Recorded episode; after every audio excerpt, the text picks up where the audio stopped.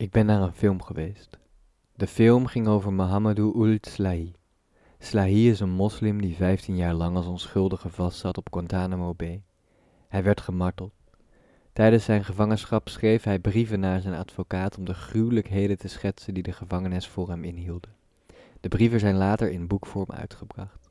De film is meeslepend. Het grijs gebied der moraal sijpelt in mijn botten.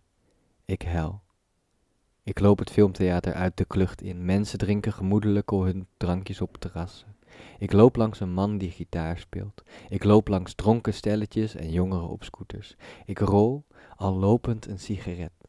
Ik ben mijn aansteker vergeten en ik spreek een groepje flamboyant geklede jongeren aan. Ze herkennen mij, ze doen mode. Ik complimenteer hun outfits. Ze herkennen mijn gezicht. Ze zitten op de kunstacademie. Ze vragen wat ik ga doen, of ik mee wil naar het feestje.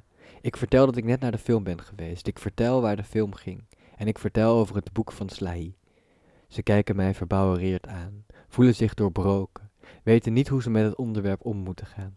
Het meisje kijkt mij aan en zegt: Ja, maar het boek is sowieso altijd anders dan de film. De jongen zegt: Ja, inderdaad, heb je Harry Potter gezien? Oh my god. Ik loop weg. Andere atmosfeer, zelfde ruimte. Thuis huil ik. Ik probeer Lego-kastelen tegen de wind te bouwen. Dan ga ik slapen. Proberen te vergeten wat ik heb gezien.